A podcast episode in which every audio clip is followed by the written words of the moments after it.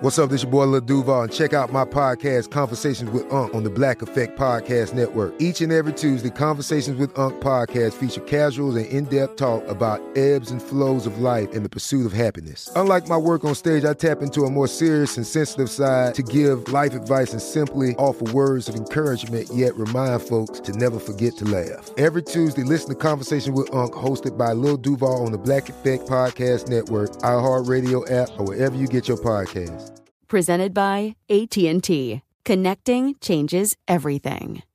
Zero Foxtrot isn't just a brand, it's a way of life. Founded and operated by veterans, Zero Foxtrot's unique apparel and gear echoes the grit of the warrior culture. Zero Foxtrot dedicates itself to producing content, honoring the sacrifices of forgotten heroes of the past, and connecting history to the present. Embark on a journey with Zero Foxtrot today at zerofoxtrot.com. It's not merely our products, it's about the ethos that we embody rugged, resilient, and timeless.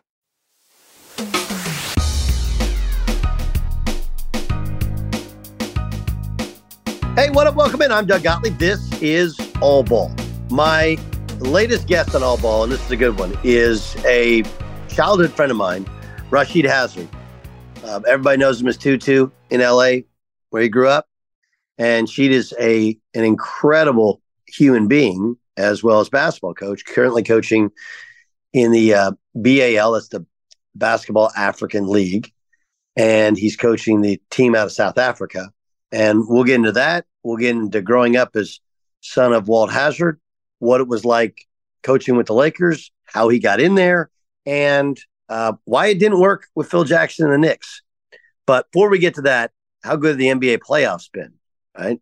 And obviously, if you follow me on Twitter, there's been a back and forth where people, I don't think, truly have an understanding of what my tweet or commentary was about. Was the commentary was more on the radio show, which you can listen to daily, three to five Eastern time, twelve to Pacific, um, or or have been on social media about Kendrick Perkins' remark. My my point is simply that when Kendrick Perkins gave the old, hey, are people giving Joel Embiid a pass basically because he's white? You know, I wonder, which he he felt like there was some sort of need for more diversity in voting, and that was the reason that Steve Nash won back-to-back MVPs, and that Jokic was the odds-on favorite at the time. My tweet was simply that before Kendrick Perkins said anything, Jokic was the clear favorite to win a third straight MVP. And afterwards, he didn't play as well down the stretch. Um, Embiid didn't play against him. Embiid had that incredible game against the Celtics where he scored half the points for the Sixers. Um, not sure the Celtics really went for it that game anyway, but it doesn't matter. He did have an incredible game. And I think, you know, Drew Hanlen, who's the trainer for Joel Embiid, starts tweeting out videos of Jokic not playing good defense.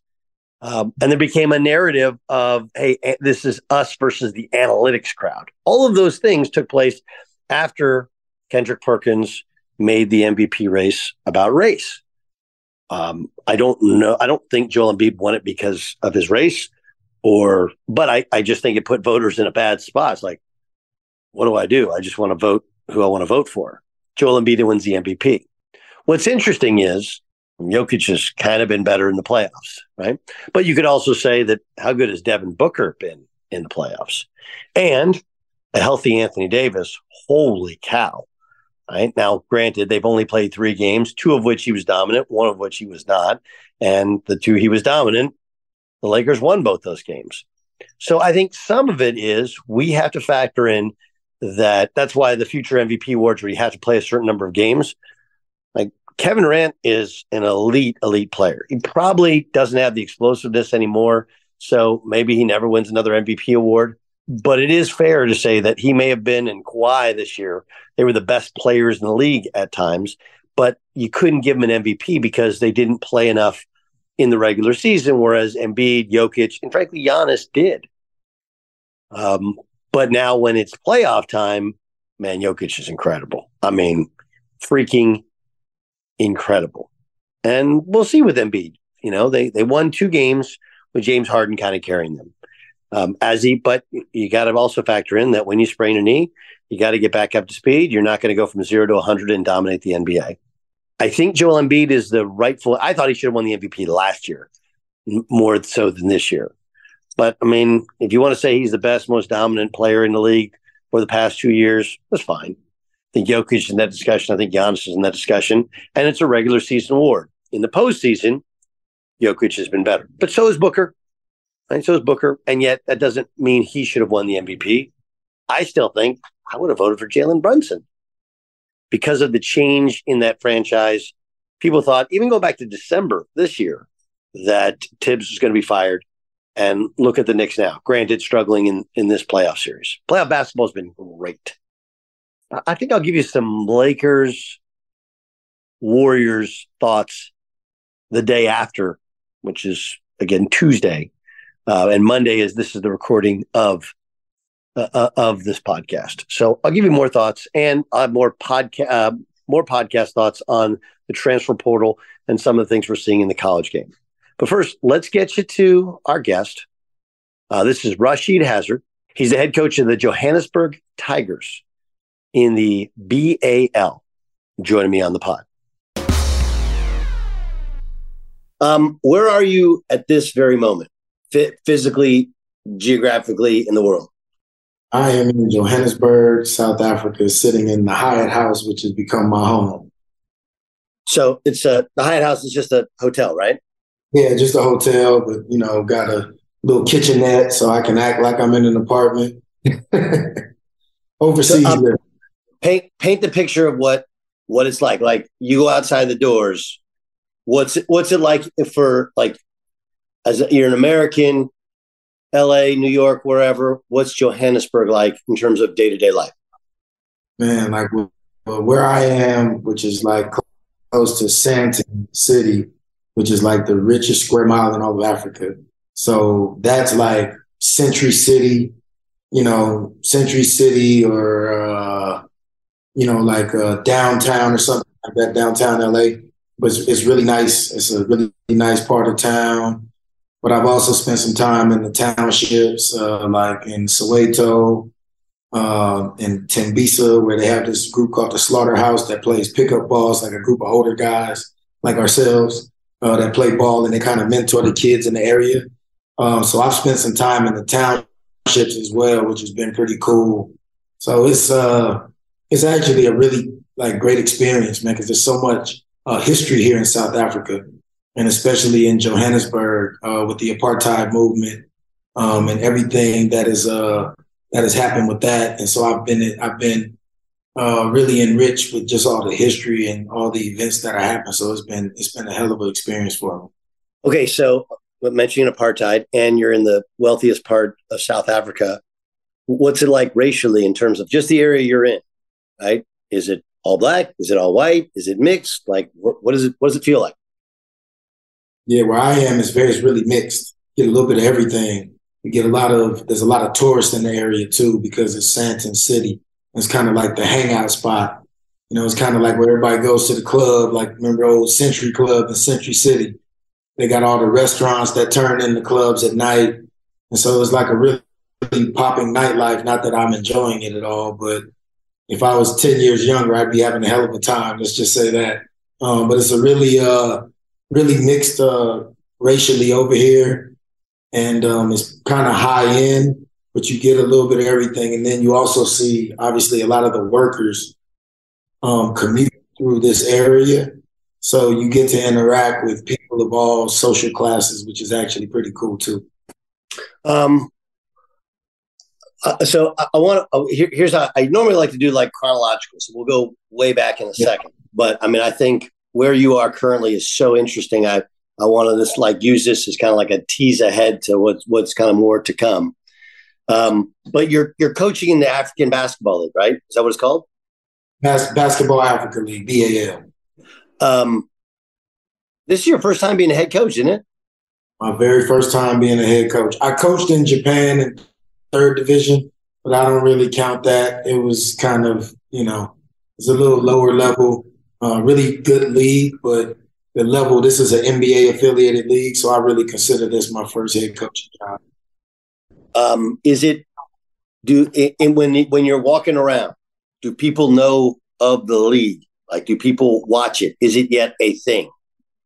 I think when I first got here, it wasn't as much in Johannesburg. I have some people who knew, but after our experience this past weekend in Cairo, um, I feel like it's a lot more visible because when I was in the airport, I had three or four people walk up to me um, and just like people from South Africa who were really proud because on Saturday we won our last game to advance to Kigali to the playoffs. And we had three of our imports were hurt. Three out of our four imports were injured. And they missed the game. And we won the game with our South African national players. And so that was a great source of pride for the for the local community and for South Africa as a whole. And so I feel like we did a big thing for South Africa basketball on Saturday and driving the culture forward. And so I'm really excited to be a part of that. Uh, let's go back. Okay. Um, when we first met, I mean, I, I remember it distinctly. Obviously, your dad was head coach at UCLA, and you guys, you grew up in the Crenshaw district. Um, yeah. What what was what was childhood like for being a Hazzard? Right, son of a legend and a guy who yeah. there's just a lot to your dad. Right, there's his conversion to Islam, um, his winning. You know, he was the guy who's most responsible or seen as most responsible for changing UCLA's program, coming from Philadelphia, winning a national championship. But for you, when you're a kid, what was that like? I mean, man, it was it was unreal because he he was just such a, a dynamic man. You know what I mean? He was yeah. He was an even greater dad than he was a basketball player. You know the way he the way he poured into all of us and and you know really built our confidence because he knew what we would face out in the world being sons of Walt Hazzard. and we would get the comparisons, and people would talk about we should make it to the NBA, and he used to say stuff to people like, I remember when I started to get pretty good, and people would be like, "Hey, Walt, this is the one," and he would say, "Oh, he don't have to play basketball; he's gonna build spaceships."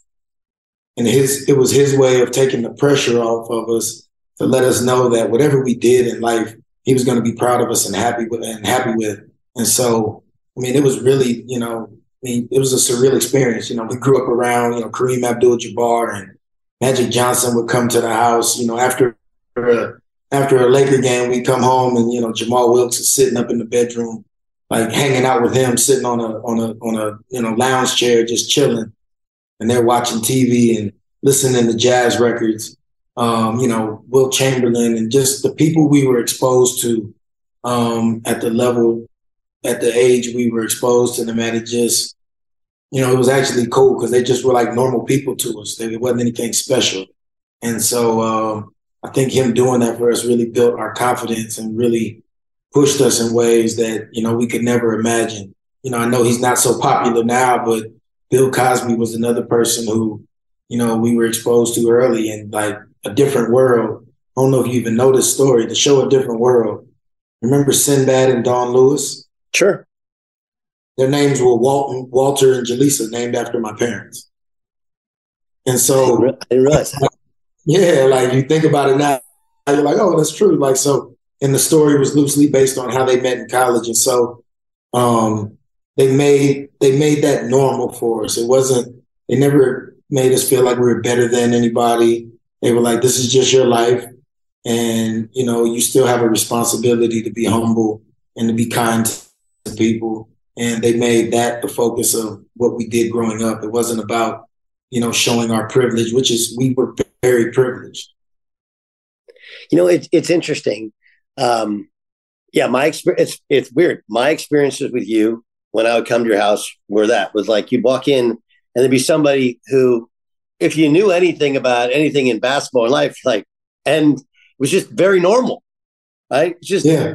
very, very normal. I remember one time uh, I got to be a ball boy with you at a game, and um, Reggie was, we were feeding Reggie Miller before the game, like hour and a half before the game, and he was shooting barefoot. And I was, yeah. I just, I, I, I remember like there's so many kind of unique things about your life and your existence and about again how not just normal but how you weren't entitled. H- how did your dad do that? How was it so that you didn't you didn't act like you're better. Like what what what would he do? What would he say other than just um, taking the pressure off of you? I think one of the big roots of that was was Islam. Um, you know, the humility that you have to have in Islam was a big part of the root of that. Um, and then I think it was other things like, you know, obviously he was the coach of UCLA. We used to, first we were with Puma. And we used to get these big boxes of shoes from Puma. And he would make, you know, we'd get like 15 pairs of shoes. And he'd say, you know, pick six or seven so you had some because we tear through them. And then we would take the extra ones and give them to the kids at the mosque. You know, we would give them to kids who just needed them. And he would just, that helped us understand like what we had and what other kids sometimes didn't. And, you know, you don't know the lesson that you're learning when you're a young man or or a boy, but as you grow into a young man and you carry that same sense of giving and humility with you, um, it just ends up shaping your life. And it's how my mom and my dad were. You know, they were they were givers, they were helpers. You know, every kid in the neighborhood, as you know, came to our house. Our back door was always open. People just walked right in. You know, they go pour a glass of Kool Aid and come sit down on the couch and just hang out. And so it was always like an open door policy. You know, I remember my brother Jalal, uh, who passed away in September, met Chris Mills. They were playing on a youth team together at Queen Anne Park. And, um, you know, Chris was just at our house and we looked up and three months later, Chris was still living at our house. You know, he was sleeping on the bunk beds with us. And so it was just that sense of giving and helping people that we watched our parents do and we watched them give so freely. You know, they bought groceries and there was another kid at the house. My mom fed that child, not to ask their parent for money in return, but because that was the sense of community she wanted to build. And so I think my mom and my dad did a great job just instilling community and humility in us and and being givers and not takers. What was the decision like for you in terms of playing in college? Where to play in college? It was pretty easy. Um, I had a few schools that were looking at me locally. Um, I really wanted to go to the East Coast. I really kind of wanted to get away. I went on a visit to GW. I went the last weekend or the next to last weekend of the recruiting period. I hadn't yet committed. And I got there, and the guys, Nimbo Hammonds and uh, Omo Moses and Billy Calloway, Anthony Wise, these guys were all going to be seniors. And they just took Antoine Hart, they just took me in like a little brother. And um, I just felt this sense of family there that I hadn't that I hadn't felt uh, anywhere else. And just feeling that sense of family made the decision really easy. You know, uh, even Coach Jarvis, you know, Coach Jarvis and his, his wife were very welcoming to me. And we didn't end up having the greatest relationship during my time there for many different reasons. But ever since, you know, I talk to Coach, we text all the time. He's one of my biggest supporters since I've gotten into the coaching profession. Um, and you know, I'm just, it was the best decision I made in my life was going to GW and staying there.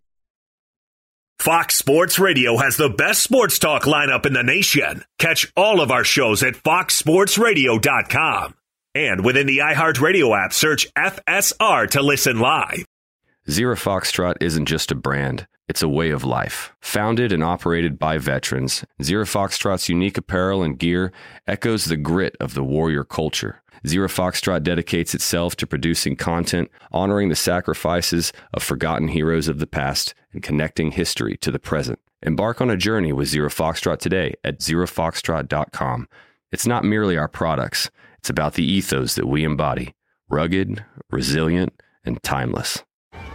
Hey guys, you know what this playground could use? A wine country, huh? A redwood forest would be cool. Ski slopes! Wait! Did we just invent California? Discover why California is the ultimate playground at visitcalifornia.com. Why, why did why didn't you? And I and I ask because I think I actually know the answer from an outside perspective. But why do you think you didn't have? Because like Mike Jarvis is right, like he came up with Pat. He was Pat Ewing's high school coach, right? Incredibly bright, educated dude, like about so many of the right things.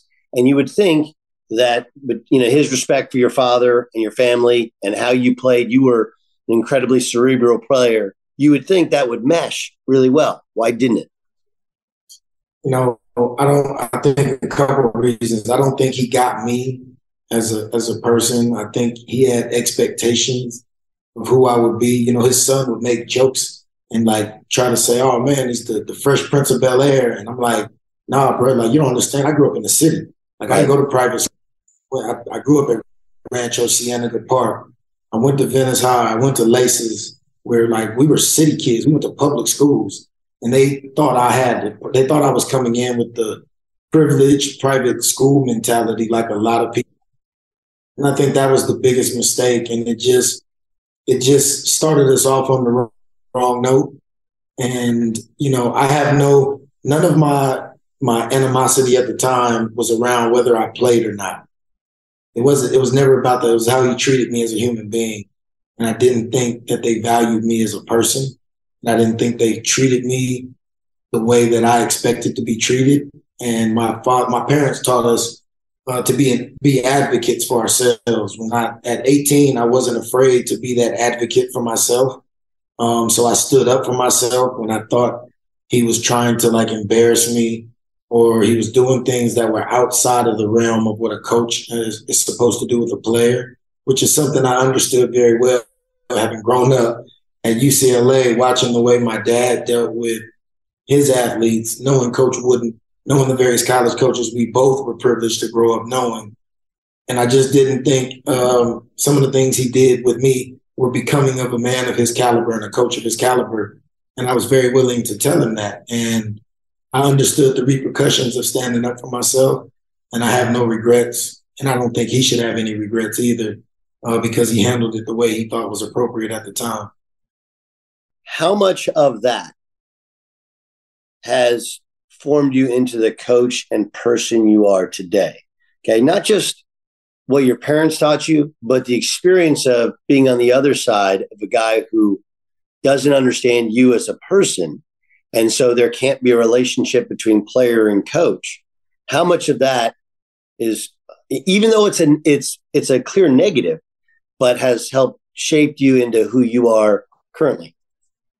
It's everything. Um, when I started as a high school coach at Venice High, I didn't look at my at, at the guys on my team as my players. I more tried to look at them as my my children or my nephews. Um, and so I valued them as people first.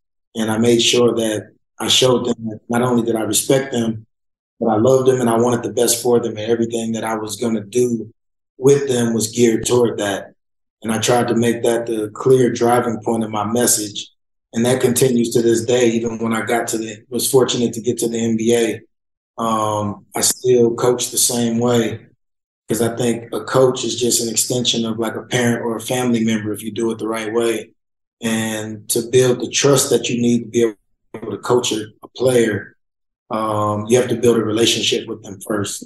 And so I focus on the relationships with my players as opposed to trying to just be their coach.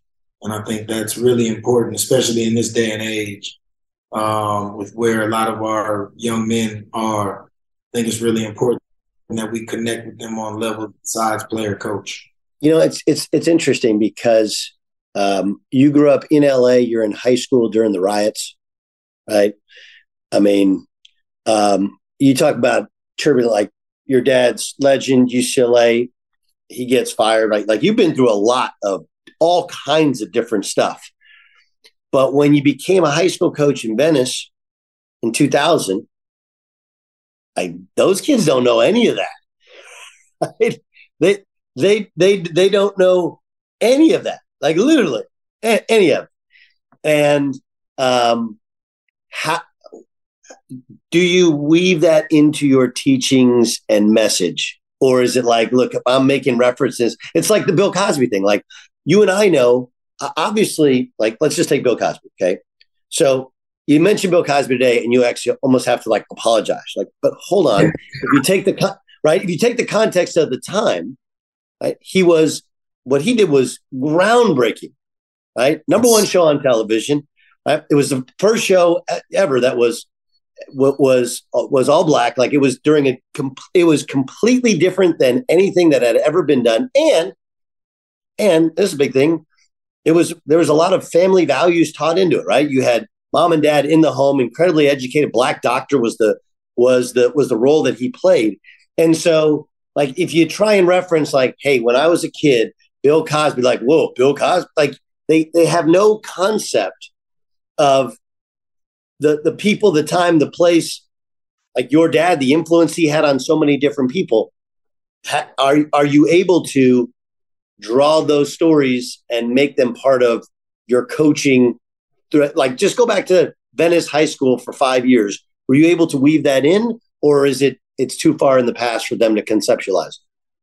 No, I really was able to weave that in because you know my brother Jalal was my assistant coach, so there was close connections to all of those things. And the big thing that happened was even though my dad had had a stroke four years prior, my dad was essentially a part of our coaching staff. He came to every game, came to practices when he could. And what I did with my team, my first year team, is I took them to UCLA and we went to the, the Hall of Fame so they could have an understanding of the tradition that we were trying to build and follow behind. Obviously, I wasn't Coach Wooden, and we didn't have a Walt Hazzard or Bill Walton or Lou Alcindor at the time. Um, but it was those same values and character traits that we were looking for in players and trying to build in our players. So if they met Coach Wooden, they all got autographed pyramids of success.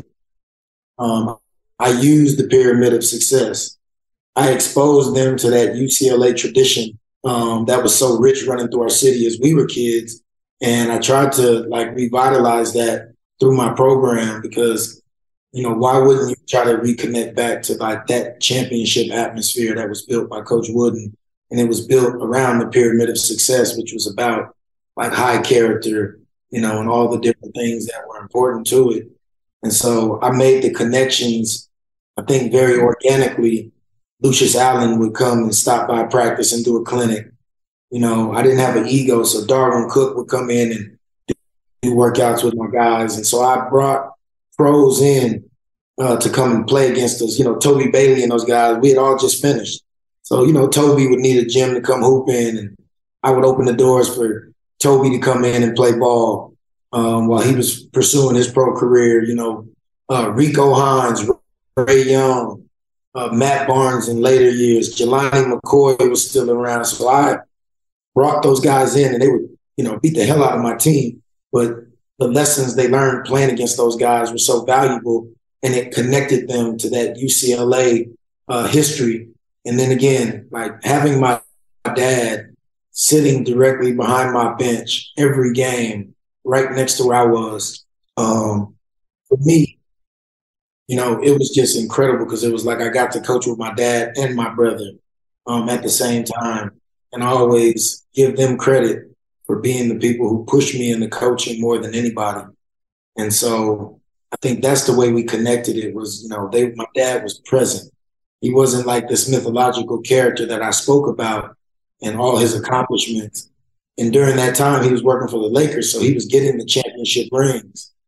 And so I would have him wear one of the rings. By the time they had the three-peat, I would wear one, my dad would wear one, and Jalal would wear the other one. And so I brought not only the the UCLA legacy there, but I brought the Laker legacy into it as well by showing them, man, this stuff this stuff is real. You can touch these. You can have one of these one day. You can you can be, be one of those guys. And so I think by making it real for them and giving them the chance to like actually touch that history I think that was like earth shattering for us, man. It really took my program to another level in a short time. What was it like to then go join the Lakers organization? Man, that was that was like crazy the way it happened. I was at University of Portland the year before with Michael Holton, another UCLA guy who hired me. Sure. We get fired. We get fired in April. I come home. I was just I went back to what I was doing as a high school coach, taking care of my pops. And after we would work out in the morning, we would go up to the Laker facility. And we pop in there, B Shaw's on one end, working guards out. Kurt Rambis is on the other end. And that ball is bouncing all over the place. And, you know, Kurt, bad hips, he's chasing the ball. So I volunteered to rebound one day, ended up volunteering for like two or three weeks. They went on vacation uh, right before training camp started. And um, they wanted to shut down the workouts, but Bynum, Chris Mihm, think Sasha was there at the time. They were like, you know, why don't you just let us work out with Has? Like, let him let him keep it going. So I kept the workouts going, and Tex Winter showed up very next week. So I do my workout, and then Tex sits me sits me down and starts to you know inquire about who I am, and you know he's like, I remember you from when we were here the first time. I'm like, yeah, I'm Walt's son, and I've been coaching. I just got fired at University of Portland. He's like, man, I really like your energy and what you do. He started teaching me the triangle by himself. So he would teach me the triangle for like two hours and then take me on the court after I'd just been on the court for two hours and make me go through a triangle workout for another like hour and a half, two hours, you know, Tex. And so he went to Mitch Kupchak and Phil Jackson. He, along with Brian Shaw and Jim Cleamons and Craig Hodges, and implored them to hire me. So I started off, Doug, as I was just doing advanced scouting, making $250 a scouting report. And I was doing player development, literally minimum wage. I had to fill out timesheets, the whole nine at the end of every week. Um, and that's how I got started with the Lakers. And it was just, man, it was like my dream was to learn the triangle and work for Phil Jackson. Literally, that's what I wanted. And here I am, and I have this opportunity, even though I don't care what I was making. Like I'm in the building. I'm I'm in the video room. Um, I'm I'm getting a chance to watch Phil put a practice plan together with his coaching staff. And they're entrusting me to go on the court and work guys out through the triangle because Tex taught me so. And then, you know, we're LA kids, man. We're LA boys. We're, you know, we're I was a, the biggest Laker fan in history of the world. Now I'm a now I'm a, a Laker. Like, you kidding me? So it was the I mean, it was like that, you know, moment where you want somebody to pinch you to tell you if this is real or not. And you know, then Kobe, who I met in 96 because Jelly Bean and my dad were really close friends from Philadelphia. Sure. Jelly Bean, he stay with my dad in the summers uh, when my dad was a pro and he'd be in Philly. Jelly Bean would stay with my dad and, you know, they would play. So he introduced me and Kobe in 96. So when I come back now, I'm about to be a coach. You know, he's, you know, you know how Kobe is. It's like, oh, you, are you a coach now? You, you turning into an old man? You know, man, you, man, I was like, out, like my first year, all I did was Clipper games for like the first three months until I proved that I could put the report together, um, that I was trustworthy enough, you know, being on time with my reports, information was accurate.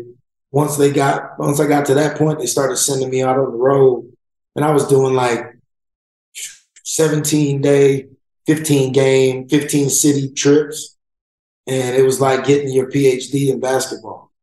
You know, so, so wait, help me out. Help me out when you're putting these scouting reports together. How did they want them? What get like try and uh, try and paint me a mental picture of what it looks like? Because this is before the days of synergy, right? I beta tested synergy, which is crazy. I'm dating myself. So Phil Jackson, you know, Phil is different. So Phil wanted a one page, three paragraph narrative that described what the team did and how they played. Literally single spaced. So I had to write these narratives. Like I was like I was a history major, so it was perfect. So I had to write like a paper for every game. And then I had to do the diagrams of all the plays that I saw. And then I also had to send in a timesheet. But this is the days before you could scan an email too. So these were like 15 page faxes. And so I'm carrying around these big diagram books everywhere I go. And I'm doing diagrams by hand and then I'm typing in Word this this three paragraph, one page narrative for Phil to read so he can understand how our opponent played. And it was actually the best thing for me because it really made you think analytically um, and be really efficient with the information that you gave back uh, to the coaching staff. And um, it was it was a hell of a, a hell of a way to break in. Um, but that was the way he wanted. That's the way he had always done it. There wasn't any FastScout and FastDraw and all the stuff we have now. Like I said, I, I saw the first versions of all this stuff. Um, so I, I, I'm like the old head in the game now. Was it was it better then? I, I, I hate I don't like when when we as older guys say, "Oh, it was better then." I think it was it was a great way to learn. I wish some of these young guys got to learn it that way and all the work wasn't done, you know, for us when we use these things. Um, I wouldn't say it was better because it wasn't as efficient. Um, you know, you couldn't get as many things done and you couldn't get the information back to the coaches as quickly as possible. You know, sometimes B Shaw would call me and be like, man, you know, you sent me a 20 page fax, but I only got 17. So then we'd have to figure out what pages were missing, what jammed in the machine. You know, so it definitely wasn't better, but I think it was a better way to learn because you had to be more involved and the, the, the computer didn't do as much for you. Um, but again, it was not as efficient and you couldn't convey the information as easily as you can now. So there's no way I can say it's better. All right, that's it for part one of Rasheed Hazzard. Part two, we'll drop that thing very, very soon. Um, and in part two, you'll learn what so many people don't know about Walt Hazzard, his dad, as a coach. He was a groundbreaking coach as the head coach of the UCLA Bruins. How so?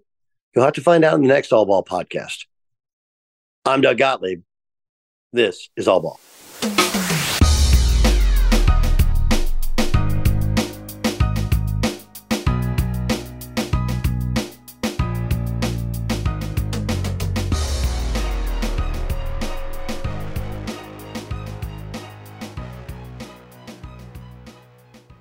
There's no distance too far for the perfect trip. Hi, checking in for. Or the perfect table. Hey, where are you? Coming! And when you get access to Resy Priority Notify with your Amex Platinum card. Hey, this looks amazing! I'm so glad you made it. And travel benefits at fine hotels and resorts booked through Amex Travel. It's worth the trip. That's the powerful backing of American Express. Terms apply. Learn more at americanexpress.com slash with Amex. Zero Foxtrot isn't just a brand, it's a way of life. Founded and operated by veterans, Zero Foxtrot's unique apparel and gear echoes the grit of the warrior culture. Zero Foxtrot dedicates itself to producing content, honoring the sacrifices of forgotten heroes of the past, and connecting history to the present. Embark on a journey with Zero Foxtrot today at zerofoxtrot.com. It's not merely our products, it's about the ethos that we embody rugged, resilient, and timeless.